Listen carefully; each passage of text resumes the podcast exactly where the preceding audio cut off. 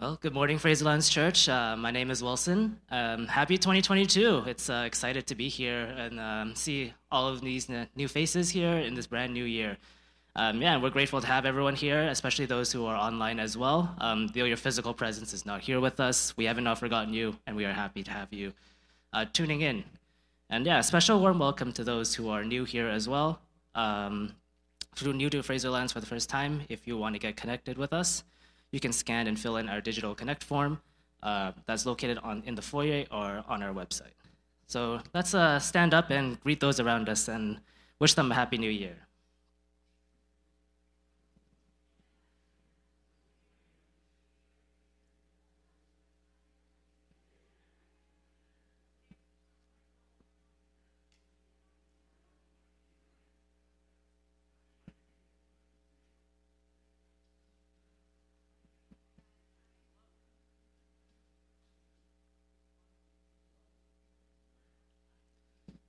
Right, you may be seated now. Uh, so this week we have no new announcements. Uh, for, for more information on our latest news and updates, you can always uh, refer to our website at fraserlands.ca. But other than that, we have nothing new for this week. Uh, let's take this time together to uh, pray. Dear Heavenly Father, we are thankful for all that you have done for us and provided to us. From the air that we breathe, the clean water we have access to, the church and community we have here, to this beautiful city that we live, that we live in. We are so thank- thankful, Father. Most importantly, we are thankful for your never ending love, grace, and kindness that we cannot even begin to comprehend. We praise you and we worship you, for you alone are worthy of our praise and worship. Father, we are also thankful for the progress that has been made in the Fraserlands building project. Thank you for the guidance, strength, and wisdom you have placed on our leaders and on the building team. May we be reminded that this building project is to be used to further your kingdom and to serve those in your community. Help us be hospitable with our new facilities and open doors to new opportunities that will further serve you and your people. Father, in these times where COVID is running rampant in our world and the Omicron variant continues to spread, we ask for your protection amongst your people, God. We pray for your peace and in these scary times, as well as your discernment and guidance in our everyday lives as we continue to live in this pandemic. We pray for healing for those who are affected and that they will have a speedy recovery. May your work continue to be done in these times. Let us quiet ourselves now and ask the Lord to examine our hearts, allowing room for the Holy Spirit to speak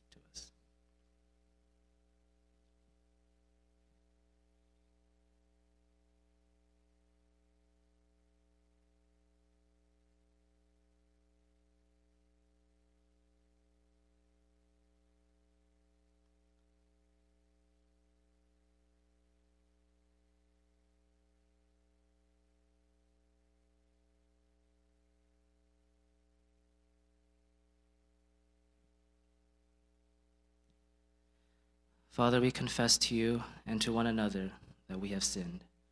There have been times where we did what you have not asked us to do, and times where we did not do what you have asked us to do. We have not always been loving, caring, and kind to those around us and to ourselves. We pray for your forgiveness and for you to free us from our sin. We ask for your Holy Spirit to convict us and renew us. Help us to humble ourselves, to seek your face, and to turn from our wicked ways. Restore us. Lord God Almighty, you alone are sufficient. Thank you, Jesus Christ, for your sacrifice that saved us from our sins.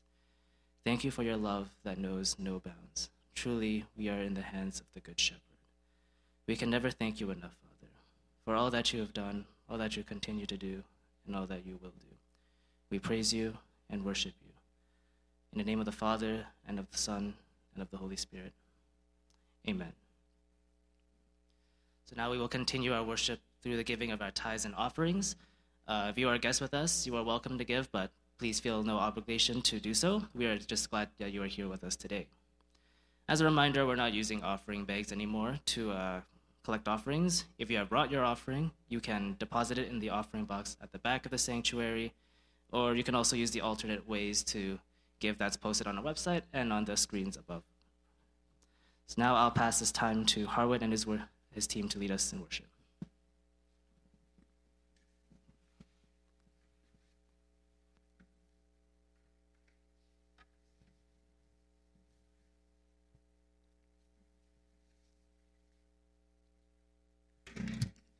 Good morning, church.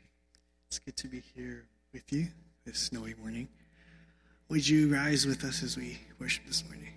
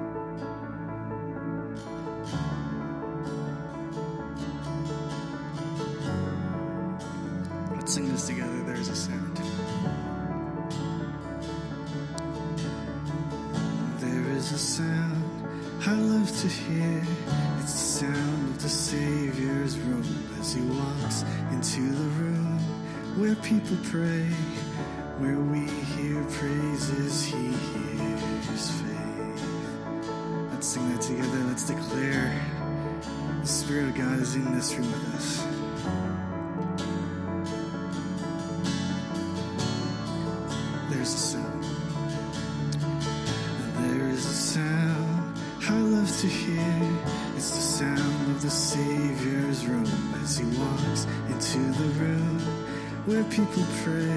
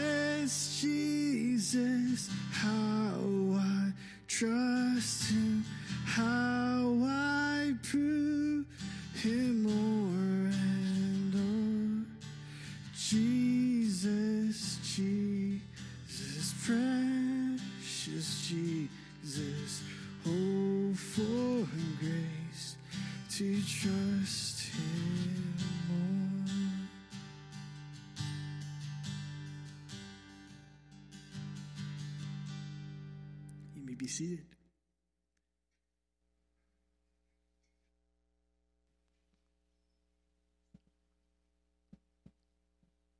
Thank you, worship team, for leading us in worship.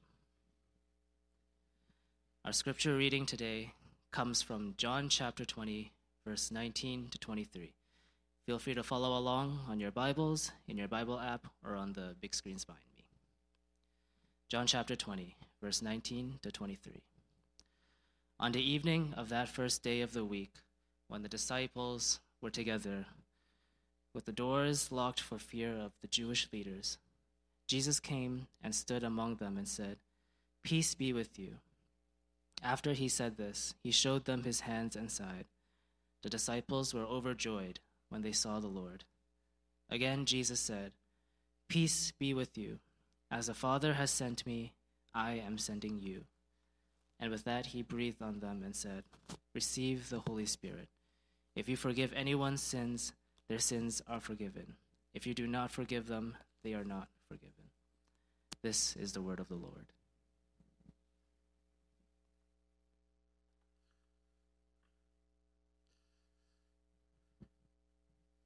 The peace of the Lord be with you and also with you. Thank you. I'm just going to put this down. Need my real estate, you know. Good morning. My name is Pastor Ben, one of the pastors here at Fraserlands. How are you this morning? Maybe coming to church is the last thing on your minds. Holidays, COVID, snow. Thank you so much for being here, those in person. Thank you so much for joining us online, those who are with us. Thank you so much to Wilson for leading us and Harwood and the worship team for leading us. Thanks, guys.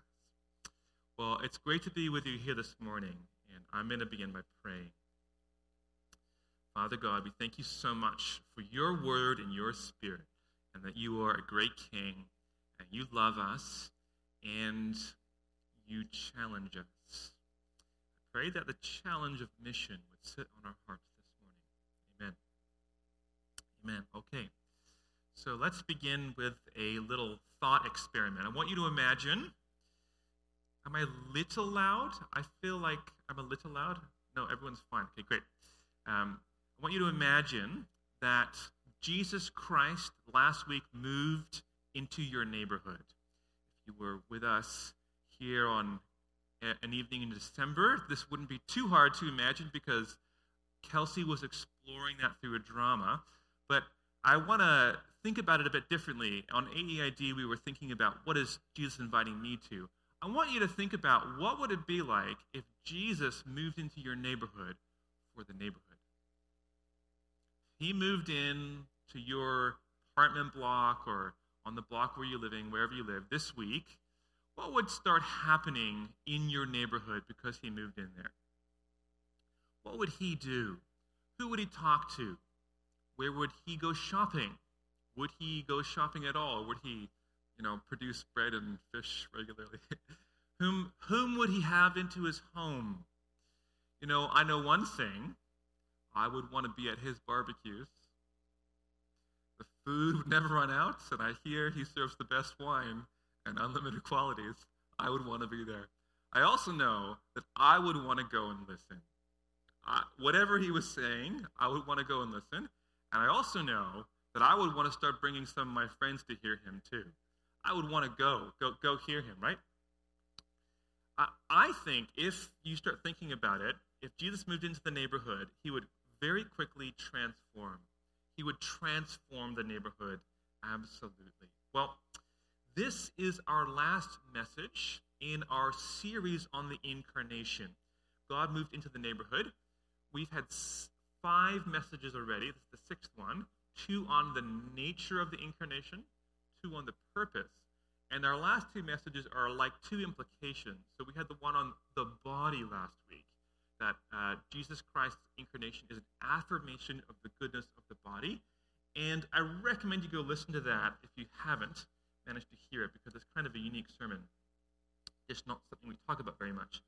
This week, I'm going to come to a totally different implication, which is God coming to the world has implications for our mission, the mission of the church. Put it this way God has shown us what it is like to go to a group of people on mission. God has shown us what it is like to move into a neighborhood, to bring the life of God with Him.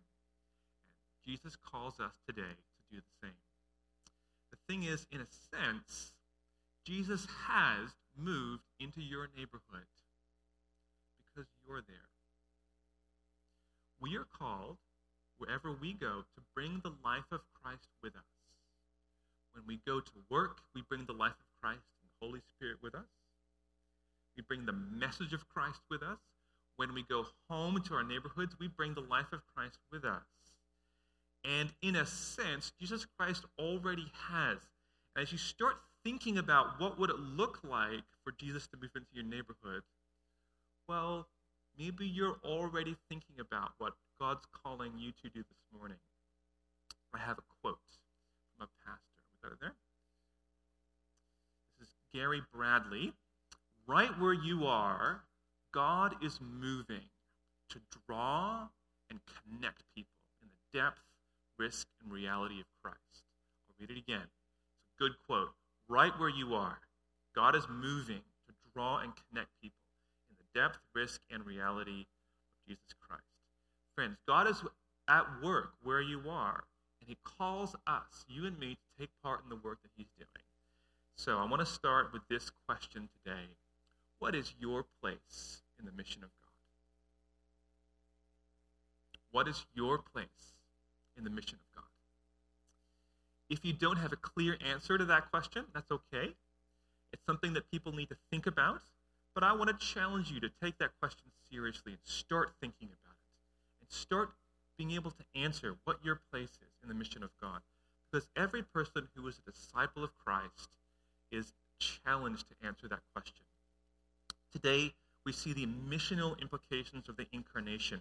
And we're looking at an amazing Bible passage from John chapter 20. This passage has been called John's Great Commission. You know, the Great Commission's in Matthew.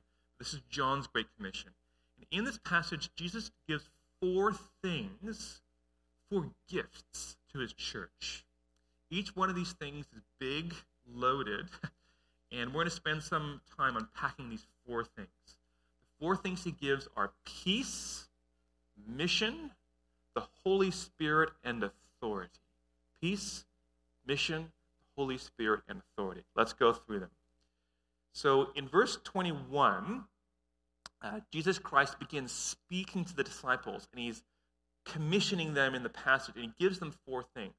And the four things he says are four things he's giving. The first is this. So, verse 21 of John, I think we should have it up there. Verse 21, John chapter 20, verse 21.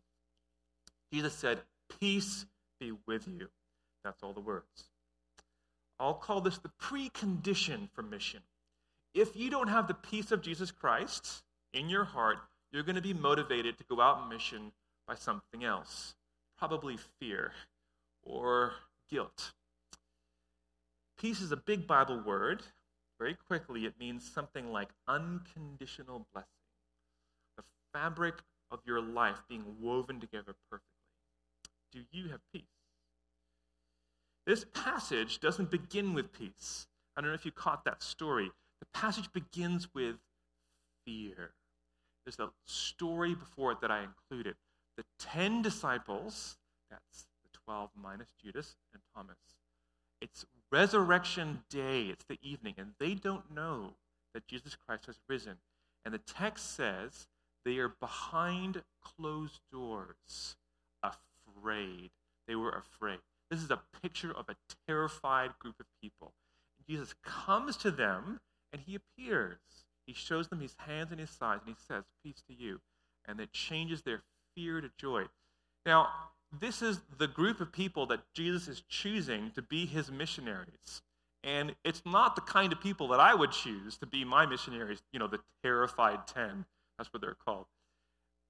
It's very encouraging. I have lots of fear. This is exactly the kind of person that Jesus Christ will choose because he wants to give us his peace to address the things that are fearful in our hearts before he sends us out. You know, there's lots of things that can rob us of peace. There's lots of things that can rob us from peace. For Kelsey and I, in the last couple of years, one thing that's robbed us of peace has been her PR status. We applied for her work permit and PR status in February just before COVID, partly due to our mistakes, partly due to COVID, and partly due to some very large government mistakes. We had about 14 months of worrying, no status, unsure waiting. talk about a lack of peace.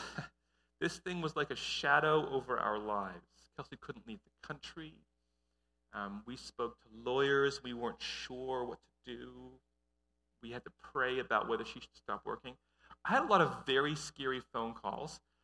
Uh, when Kelsey was seven and a half months pregnant, I had a phone call with MSP that said, Your MSP is going to run out in one week. And I said to the person, My wife is seven and a half months pregnant. And he said, Well, you can make an application, and in the next couple of months, we'll start looking at it and see if we can get you some again. oh, man. That was a bad conversation. that was really bad. In the end, uh, I contacted our local politician, and they went into bat for us, and we got the MSP in a matter of days. And uh, April of this year, Kelsey was granted her PR status. And when we got that email telling us that she had gotten PR, oh man, we were happy. That was a big relief for us. And in this 14 month period, Kelsey and I went back and forth about who was the worried one.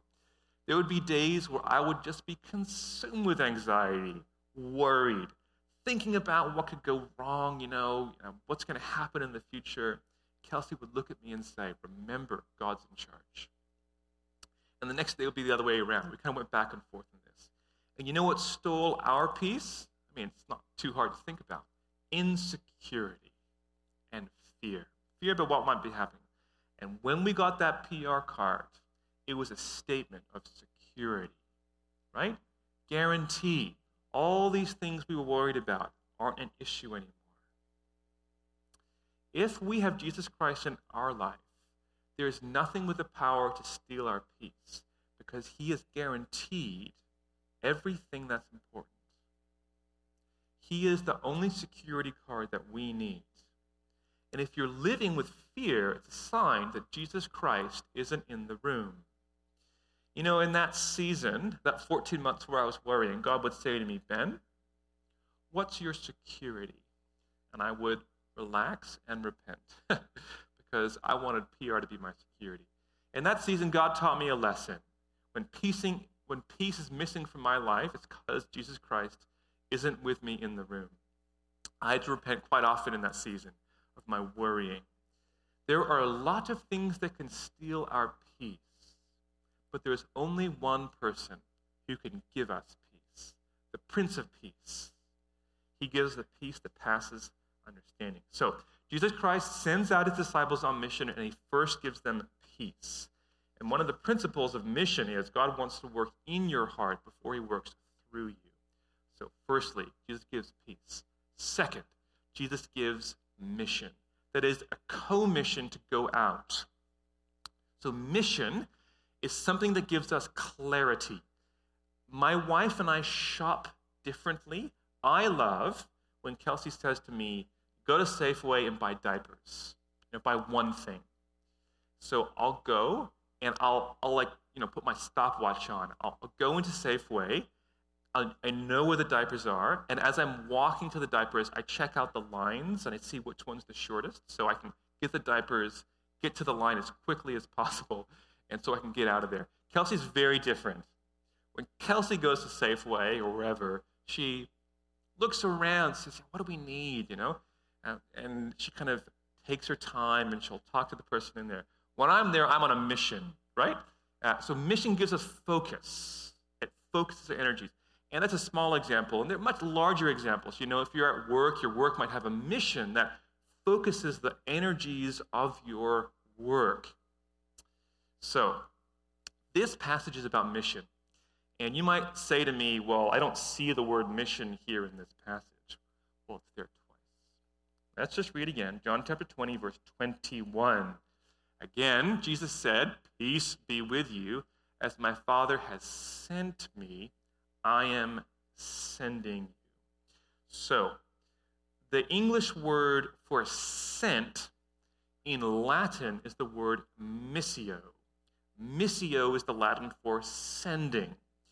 So to give somebody a mission is to send them. You know, Kelsey sends me to Safeway with a mission. And so if you read this verse in Latin, it's Jesus says, The Father has missioed me, missioned me, And I, in that way, am sending, I'm missioning you. So the word missions twice here. At the very basic level, the passage is telling us that Jesus Christ is sending the church. But it doesn't just say that, it says this As the Father sent me, so I send you. This morning, we were having breakfast as a family, and Rhea, our two year old daughter, is translating what our baby says. He's babbling lots. And she was eating some granola, and he was going, ah. And Rhea said, He's saying, I want to eat some granola just like you. so Jesus is saying, I'm sending you just like the Father sent me. This is amazing. Put it this way the call is for the church to continue the mission of God. From the very beginning of creation, God has been on mission. He has been about a task. And at this moment in time, Jesus Christ hands the task to the church and says, It's your turn to pick it up and run. Here's a big fancy theologian, Darrell Guder, who's got a little quote about it. This is what Darrell Guder, Darrell Guder says. We have come to see that mission is not merely an activity of the church. Rather, mission is the result of God's initiative. Huh? I've got something, I typed this out. Um, I'm not sure what that's meant to say. Um, we participate in God's purpose uh, to heal and restore creation. Mission means sending, and it is the central biblical theme describing the purpose of God's creation and action in human history. Sorry about the typos. God's mission began with the call of Israel. It reached its revelatory climax in God's action and work of salvation in Jesus. And it continues today in the worldwide witness of the churches. So, this moment here in John 20 is where the mission of God passes from the hands of Jesus, in a sense, into the hands of the church. It's still his mission, but he's calling us to bring it forward. We have the privilege of taking part in God's worldwide grand mission. One commentator put it this way. John 3:16 says, very famous verse, God so loved the world that he sent his one and only son that whoever believes in him shall not perish but have eternal life. John 20 is saying this. God so loved Jerusalem that he sent Peter. God so loved Corinth that he sent Paul. God so loved China that he sent Hudson Taylor. And God so loves your neighborhood that he has sent you. You have been sent by God because he loves your neighborhood, because he loves your workplace. Friends, this the church has a divine calling. I'll call it a holy task to take its part in fulfilling the mission of God. This is humbling, this is frightening, and each of us is called to do it nonetheless. Now, at first glance, this passage is light on details. Jesus says, As the Father sent me, so I sent you.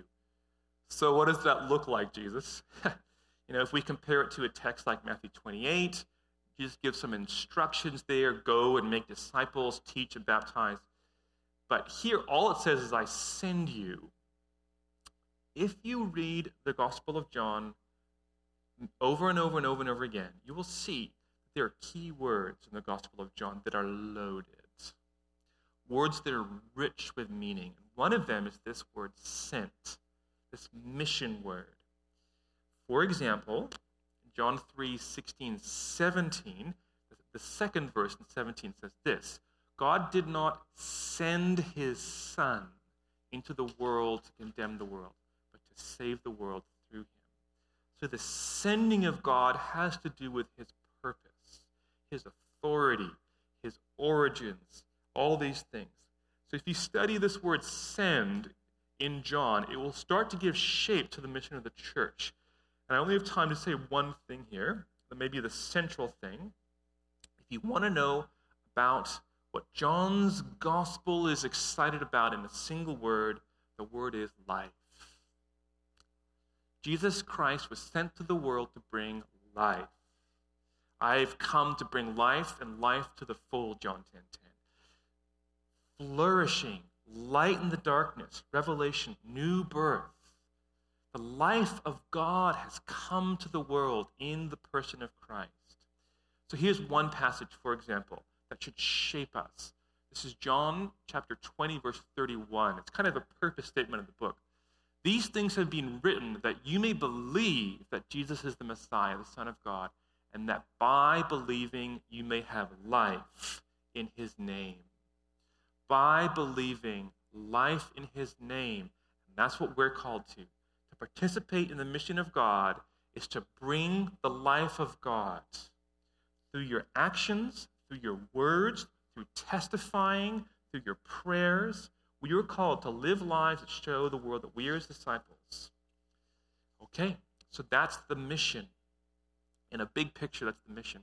So God gives us peace, mission. We've got to move on because there's more the Holy Spirit. God gives us the Holy Spirit. Oh my gosh. Um, there's a lot to say about the Holy Spirit. Here we'll say this the Holy Spirit is power for mission. He is our power for mission. Have I ever told you about the time that I almost converted somebody? This is one of my funny stories. Uh, when I was in England for a couple years, I volunteered at summer camps for youth. I loved them. And one year, uh, in the cabin that I was leading, there was a young man named Dennis. And Dennis and I were chatting, and uh, we were having spiritual conversations. I talked to him about his faith, and he wasn't really a Christian, but he was really excited to be there, and he was getting close. And I sensed that God wanted to bring him from death to life there in that week. And so I made a little plan. Uh, in, in, the, uh, in the week, there's kind of a talk schedule, like a, like a story that's told. And remember, the fifth talk was from the book of Ezekiel about sin. And the sixth talk was about the cross. So, and that was where the speaker would invite the young people to give their lives. So I made myself a little plan, right? My plan was before the, the cross talk, I would talk to Dennis and see if there were any objections he had. You know, sometimes people are close, but they've got one thing to deal with. So this kind of stuff. And after that cross talk, the next day, I would, you know, see if he was ready to give his life, and I, I was very excited to perhaps lead him to faith. So um, I got my little plan. I prayed about it, and uh, so after the fifth talk on Ezekiel, before the sixth talk, I say, you know, Dennis, uh, how's it going? Um, you know, uh, what are you thinking about stuff? He looked at me with this massive smile on his face, and he said, Ben, I think I've become a Christian. God totally ruined my plan. totally ruined my plan. It was the time I almost led someone to faith, right? What do you do? Like, ah, oh, God, you ruined my plan. Oh, so exciting. So I opened John chapter 15 with him, where it says that angels have a party in heaven when someone who's lost gets found. It was, so exciting. So, what's going on there, right? We make our little plans. The Holy Spirit was at work. The Holy Spirit was at his work. Dennis was one of the targets. You know, the Holy Spirit had his arrow, his presence on Dennis. And I didn't need to do nothing. You know, show up and say, hey, Dennis, what's going on? I've become a Christian. that's, that's what mission's like. Because the power for mission doesn't come from how skilled we are or how smart we are, how good, whatever. The power for mission comes from the Holy Spirit. The Holy Spirit. Did you finish that second point, the bigness and grandness of God's mission, scared? I hope you did. I'm a bit scared by it. Um, it's a big, big thing. If you finished listening to the mission of God saying, it sounds too big, I'm too small, you'd be right, except for the Holy Spirit. Do you think God would leave everything up to us? God would leave everything up to us. John 16, verse 14. Jesus is talking about the Holy Spirit. Jesus says, He will glorify me. The Holy Spirit loves to glorify Jesus. The Holy Spirit is absolutely passionate about the life of Jesus Christ, the glory of Jesus Christ. And the third person of the Trinity, the Holy Spirit, has been given to us as power for mission. He's at work. We try things and we fail, and the Holy Spirit has power. You better believe it because Jesus told us. John 15. Here's John 15. When the advocate comes, the advocate is a title for the Holy Spirit, whom I will send to you from the Father, the Spirit of truth who goes out from the Father. He will testify about me. And you also must testify because you have been with me from the beginning. So here Jesus says there's two testifyings, two witnesses, two speakings. The Holy Spirit, put it this way, speaks to a person's heart. He's at work. He has his targets and he goes after. And so you might say to me, you know, well, if the Spirit is working on somebody's life, you know, why do I do anything? Jesus says, you also must testify. We open our mouths, we speak with our words, we live our lives of good deeds, and we and we do our best to testify, and our faulting, problematic, weak words, whatever, are used by God. Let me say, it has absolutely been my experience that when I walk towards mission, when I when I put mission as a priority in my life, the Holy Spirit is much more active in me and around me. I find these targets of the Holy Spirit. I find them. People in whom the Spirit is already moving. And you just kind of like say, you know, I know a little bit about Jesus. I've read the Bible. And please tell me about Jesus. People are out there, but it doesn't always happen. It doesn't just happen. When I'm not on mission, when I'm not thinking about mission, when I'm not prioritizing mission, the Holy Spirit's there. He's whispering to me. When I'm partnering with God is when the Spirit is active. It is right to call the Spirit the Spirit of mission. By the way, when some people are spiritually dry, they look inward for the solution. You know, I've got to read my Bible more, pray more, sin repentance. Sometimes, when you're spiritually dry, inwards is not the solution. You need to go out. To light the spark that's there, you've got to find the fire of mission. It can be like riding a bike. There are people who can get upright on a bike and stay there when the bike is still. I don't know if you know those people. They got a fixie, they're real strong, they're very impressive. It takes a lot of skill to get the bike upright when you're not moving. There are people whose main way of reconnecting with God is going inwards. For a lot of us, we've got to get the bike going. Just say that. Okay. So Jesus Christ gives peace, mission, the Holy Spirit, and finally authority. He gives authority. Here's verse 23. If you forgive anyone's sins, they are forgiven. Whoa. And if you do not forgive them, they are not forgiven. Jesus is saying when his disciples go out to preach, when they go out on mission, when they are filled with his peace and the Spirit, they have authority to pronounce forgiveness and non forgiveness. Now, this is a bit off putting for some. It sounds grand and audacious. It's no more audacious than the other three, no more or less grand than the other three. This is not saying that Christians or disciples can create forgiveness. That's what God does. Christians can share forgiveness. Christians are given the privilege of confirming the work that God is doing in a person's life. So in these verses, the verbs are repeated. If you forgive sins, they are forgiven. The second one, the forgiven one, it's in a state of uh, perfection. That is, their states are in a, their sins are in a state of forgiveness. Sorry to be a bit technical. The idea is when you're going, when somebody goes out to share the good news of Jesus Christ, and someone receives, their sins are forgiven permanently. You're in a state of forgiveness. And the evangelist can say, Yes, I see that God has worked in your life, and I confirm what God is doing. So it's not like disciples make forgiveness, but they are given the authority to speak on behalf of God the gospel and confirm when He's working. So let us not downplay. There is real commissioning and authority given here by Jesus. So, here are the four gifts of Jesus Christ peace, call to mission, the Holy Spirit Himself, and authority.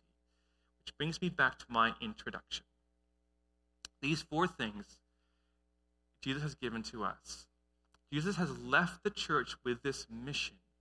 And I want to tell you that it is possible for you to place the mission of God at the center of your life, to become a disciple whose life is about the mission of God. We don't need to go overseas to a different country. We don't need to go to a different place. That can help and is good for some people to do, but it is possible for you to be on mission right where you are. We've got my quote again. Right where you are, God is moving to draw and connect people in the depth, risk, and reality of Christ. To use the language of John, the life of Christ is breaking in. So the question for us today is what is your part in the mission of God? He has given us everything we need. That's what 2 Peter says. He's given us peace, Holy Spirit, authority, and a call. So I want to invite you this morning to make it a priority in your life to answer the question what is your part in the mission of God? So, this is a big topic. I'm just going to make two applications to help fill this out. So, this has been a high level thing. I'm make two applications. Two applications. Firstly, yes, this is a lot, eh? This is a lot. This is a big topic. And it is so exciting. Here's two applications. Firstly, bring them to Jesus. Bring people to Jesus. The mission is all about the wonderful life of Jesus Christ. And the secret of mission is so simple you bring people to Jesus. That's it. You bring people to Jesus. The Gospel of John gives us a number of stories illustrating what mission looks like. There's quite a few of them. I'm going to share one story. One story. Here's John chapter 1, starting at verse 40. Andrew, Simon Peter's brother, was one of the two who heard what John had said and who had followed Jesus. So in the previous verses, Andrew follows Jesus. First thing Andrew did was to find his brother Simon and tell him, We have found the Messiah, that is the Christ. And he brought him to Jesus. Jesus looked at him, Peter, Simon. He said, You are Simon, son of John. You will be called Cephas, which, when translated, is Peter. What a great story. So, Andrew and Peter are brothers. Andrew has met Jesus himself a few verses earlier, and he takes Peter to meet Jesus. And immediately, the first thing that happens is Peter has an identity change. the second Peter comes into contact with Jesus, his life is turned upside down and transformed from the good. He says, You were called Simon, you're now called Cephas, which means rock. Peter undergoes a life transformative experience that will take him years to work out until three years later, when he stands up on the Pentecost morning and preaches that first Christian sermon. He, he is a rock now. So, what did Andrew do? What did Andrew do? Did Andrew give Peter that life transformative experience? No. This is what Andrew did. Andrew said a small sentence. He said, We have found the Messiah. Verse 42, he brought him to Jesus. Andrew brought Peter to Jesus. That's all. He brought Peter to Jesus. Andrew didn't need to give Peter an identity change. When brothers try to do that to each other, it usually doesn't go very well. Andrew didn't need, Andrew couldn't do that. But you know who can do that stuff? You know who can turn a person's life upside down in a second? Jesus. What we can do is we can say, We have found the Messiah. Let me show you. And let me just say this quickly it's not the same as bringing somebody to church. Church is a place where Jesus Christ's people meet, where we worship and we listen to sermons and whatever. Um, people can meet Jesus here, but going to church is not the goal. Often, when we get someone to church, we're like, yeah, we, we, we did it. You know, we got him in the doors, or we got him to sit at home and watch the service online. Our goal is to introduce people to Jesus. Do you know how to do that? A few weeks ago, my wife Kelsey brought our kids to church. We try and bring us hard every week. And uh, Kelsey was holding Gabriel, and I, I had our daughter, two and a half, Rhea. And we We're here at Fraserlands Church. And said, We're at church. And she looked at me and she said, Where's Jesus? I looked at her and said, What? She said, Daddy, where's Jesus? I said, Wow. Um, I started panicking, you know, like, what do I say? She, she wants to see Jesus. I thought, oh, maybe um, Jesus' body, the people. And So we went outside and looked at the cross, and I said, that's the cross. And she said, the cross of Jesus where he died. We've taught her about that. Yeah, it's the cross. And we looked at this cross. And uh, later, um, I was talking to Kelsey about this, and that morning, she and Ray had been talking, and Kelsey said, Today we're going to church, church where Jesus is. so Ray got to church. He said, Where's Jesus? Very understandable, right? Where is Jesus? Well, Jesus is at church. But I think we mix it up, right? Is Jesus in church? Is, is we, we have such a low bar for mission. Bring people to church. It's great to bring people to church, but that's not the goal. The goal is to introduce people to Jesus. Do you know how to do that? Do you know how to introduce somebody? To open the scriptures with them, to pray with them, to tell them about what he's like, to show them a life that's transformed by Jesus. So, first, bring people to Jesus. Second application. This is called neighborhood mission. So, I want to finish with a challenge. For many people, the best place to look for the life of God at work outside is on your doorstep in your neighborhood. There are different places where we can do mission, and each of us has a different call on our life. Um, but for many of us, I sense that the next wave of God's work in the West is going to be through neighborhood mission. And I want to put it to you that you should think about this. You should think about making your neighborhood a mission field, put it that way. Um, what would it mean to make uh, your neighborhood a mission field? Well, what would it mean if Jesus Christ moved into the neighborhood? How would we go about doing this? I put, a, I, made, I put a little list of stuff up here. Let me read this list. It starts from the easiest going to the more significant. So, in your neighborhood, do you know the names of your neighbors? Do they know yours? Uh, beyond names, have you met them? Um, have you spoken to them? Have you had conversations with them? Do you know their stories? Maybe my list is slightly different than the one. I'm just going to keep reading my list. Do you know the stories, right? So we just have a single conversation, we meet somebody, and they, they, they, you know, our neighbors just said to us, we're so sad we can't go back to Ontario for Christmas because of Omicron, right? So that they're opening their story to us, their, their joys and their fears. Have you been into their homes? Um, this is a pretty bad Sunday to put this on the slide, isn't it? Pretty bad Sunday. And uh, yeah, COVID's changed stuff. Um, and I'm not encouraging you to go knock on your neighbors' homes right now and walk in, but um, we do need to find ways of making hospitality work. Maybe right this Sunday is not the Sunday, but Omicron's going to go away at some point. And what's going to happen afterwards? Have you been into their homes, your neighbors' homes? And have they been into your, your homes? What about this? Have you been on a prayer walk in your neighborhood? That's something we love to do, just to walk around and pray. Have you, so beyond going into homes, have you established a friendship? Have you established a friendship? You know, do you, do you, oh, here we go. We're, we're working, so being to the homes, have you established a friendship? You know, it's not just hello, hello, it's not just stories, but actually a real friendship you know that person. Next, uh, that's the last one. Um, have you shared the good news of Jesus with somebody? Have you shared the good news of Jesus? You know, uh, have you named the name of Jesus Christ in your neighborhood? With my last mission of community, we made it a goal just to name Jesus' name.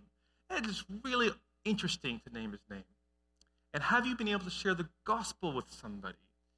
That's not the same as them becoming a Christian, but we need to learn to share the gospel. Um, have you led somebody to faith in your neighborhood? Now, I'm raising up the game. Have you led someone to faith in your neighborhood? And this is the goal. Have you begun a discipleship relationship with somebody in your neighborhood, right? What is the Great Commission in Matthew? Make disciples. That's what we're called to do. Do you know how to make disciples of somebody in your neighborhood? Do you know how to start a disciple making relationship? Do you know how to continue a disciple making relationship? My whole sermon's been about this. Jesus Christ has given us everything we need. He's given us peace, commission, the Holy Spirit, and authority. We don't need a class. Classes are great, and maybe that could help. But Jesus Christ gave us the Holy Spirit to make disciples. So, do you know how to make disciples? So, I'll just finish with this. We all need to find our place in the mission of God. And maybe, just maybe, over the next season, it's your turn to ask where God is at work in your neighborhood and how you might be part of that. Okay, we move to communion now. I'm going to need a second to, to uh, come down here. So I'm just going to be uh, quiet for a second and you can think about the message, and we're going to move to communion.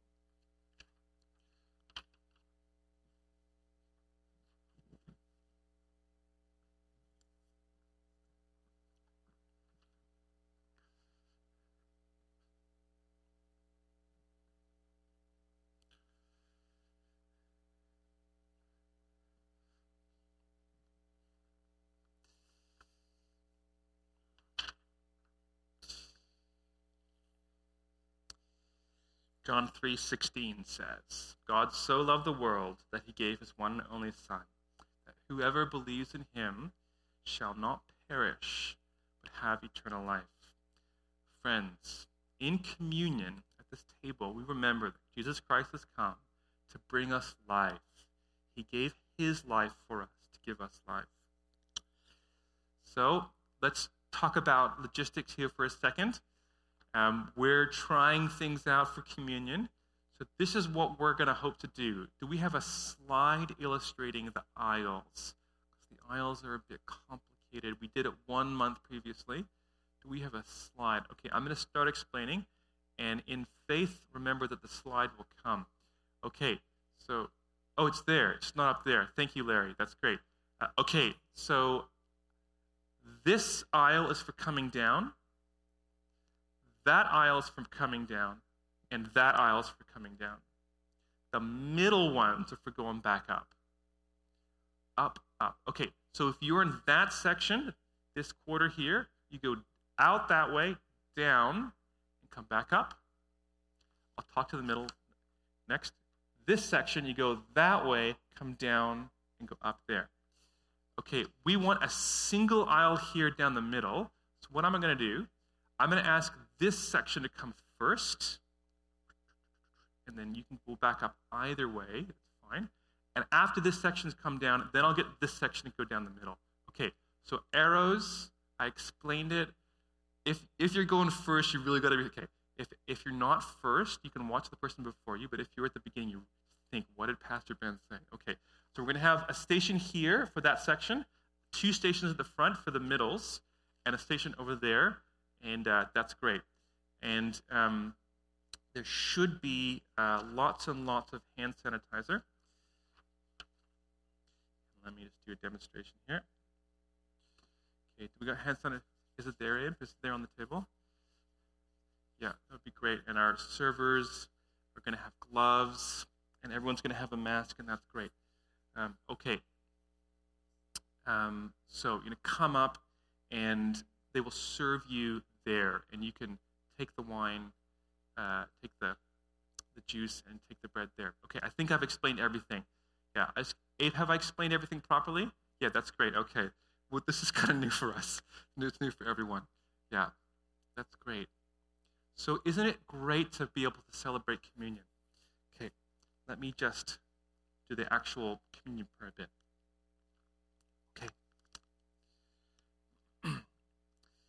We remember that Jesus Christ has died for us. 1 Corinthians chapter 11 says, On the night that Jesus Christ our Lord was betrayed, Jesus took the bread and he broke it. Jesus said, This is my body broken for you. Likewise, on the same night, he took the cup. And he said, This cup is the new covenant in my blood. Do this wherever you drink it in remembrance of me. Amen. Okay, I'd like to invite the servers to come up. And I'll call the sections once the servers are ready.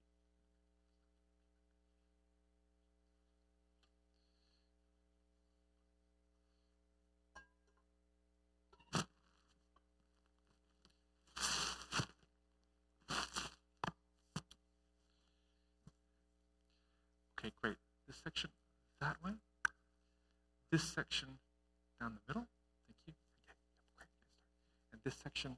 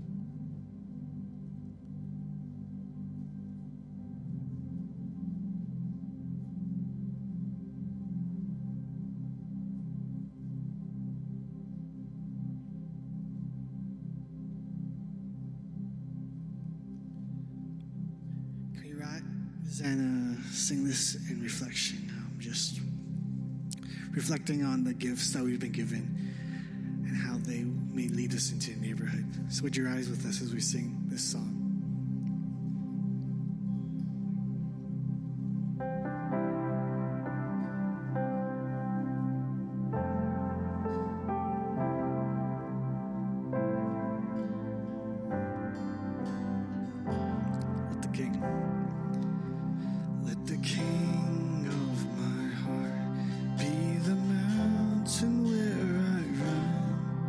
the fountain I drink from.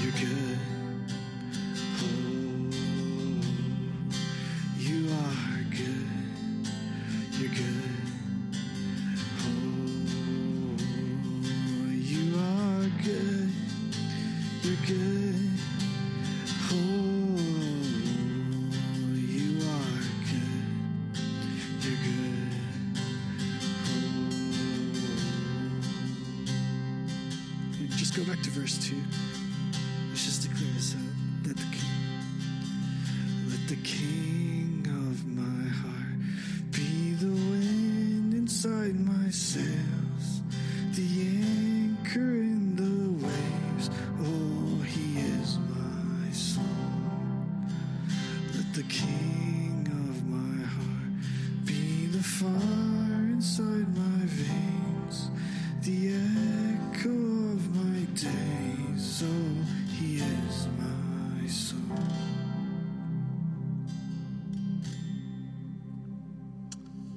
blessing for this morning comes from Numbers chapter 6.